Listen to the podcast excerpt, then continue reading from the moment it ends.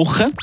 Der Aufreger von der Woche. Ja, ich glaube, diese Situation haben doch schon fast alle mal mindestens einmal erlebt. Man hockt zum Beispiel mit den Arbeitskollegen in der 9. Pause, unterhaltet sich ein bisschen über Musik und redet dann über ein spezifisches Lied, das man letztens gehört hat und gut findet. Im Fall von mir wo immer mal wieder gerne ein bisschen andere Sachen lässt, wo nicht gegen die gleiche Stilrichtung ist, kann genau diese Situation richtig mühsam werden. Es gibt dann nämlich so Spezialisten, meistens Fans von so Nischengenres.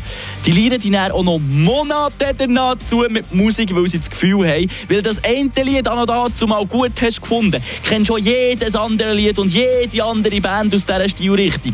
Nein, Toni, ich kenne die nordamerikanische Elektrobüstrümmeler nicht. Und nein, Claudia, auch die alternative französische Elektro-Swing-Metal-Band mit ihrem neuesten Hit «Swing It To Your Diet Arms» muss ich nicht unbedingt hören.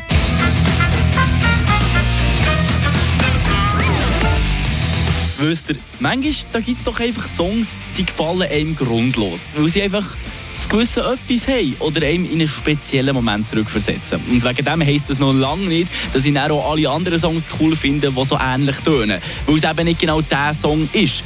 Aber da ist auch einfach der Bünzli in mir zu gross, dass ich das dann Tonis und Claudia so draussen hat sagen. Und genau darum höre ich auch weiterhin gerne zu, weil sie mir noch mehr von diesem Zeug hier zeigen wollen. Der Aufreger von der Woche.